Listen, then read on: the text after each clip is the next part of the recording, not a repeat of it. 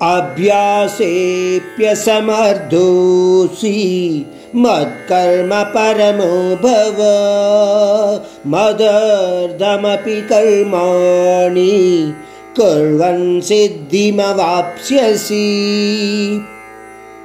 శ్రీకృష్ణుడు అంటున్నాడు అర్జున నువ్వు కానీ అభ్యాసము చెయ్యడానికి ఆసక్తి లేదు అని అనుకుంటే నువ్వు చేస్తున్న సమస్త కర్మఫలాలను కూడా నాకు అర్పించే కర్మలు చెయ్యి.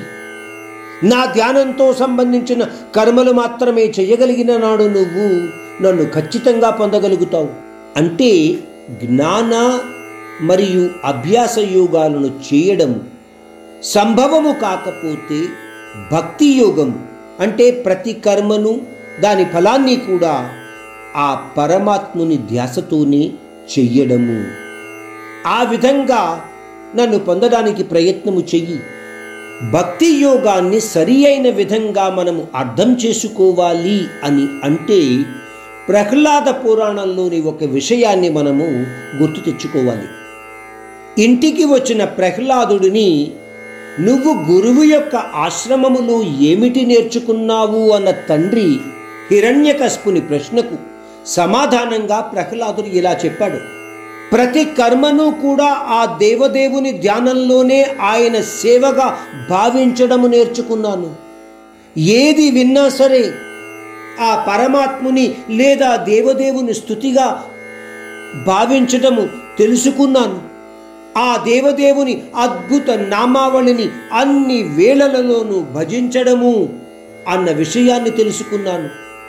నిత్యము మనస్సులో ఆయన స్మరణయే ప్రవృత్తిగా అలవాటు చేసుకున్నాను. ఆయన పాదసేవయే నా నిత్య ధర్మముగా పాటించడము తెలుసుకున్నాను. సర్వోపరిగా ఆయనను పూజించడము లేదా ప్రార్థించడము చాలా ముఖ్యమని గ్రహించాను. ఆయనతో నేను ఒక స్నేహితుడిగా ప్రవర్తించడము మొదలుపెట్టాను. ఆఖరిగా ప్రహ్లాదుడు అంటున్నాడు నాన్న నన్ను నేను ఆయనకు సంపూర్ణంగా సమర్పించే విధానాన్ని నేర్చుకున్నాను. ప్రహ్లాదుడు చెప్పిన విషయాలను మనం క్షుణ్ణంగా అవగాహన చేసుకుంటే నేను చేస్తున్నాను అన్న భావన లేకుండా ఆ సర్వేశ్వరుడే అన్నీ చేస్తున్నాడు అన్న ఒక్క ఆలోచనతో అన్ని పనులు చేస్తూ ఉంటే అభ్యాస జ్ఞాన యోగాలను అవలంబించడం చాలా సులభము అవుతుంది.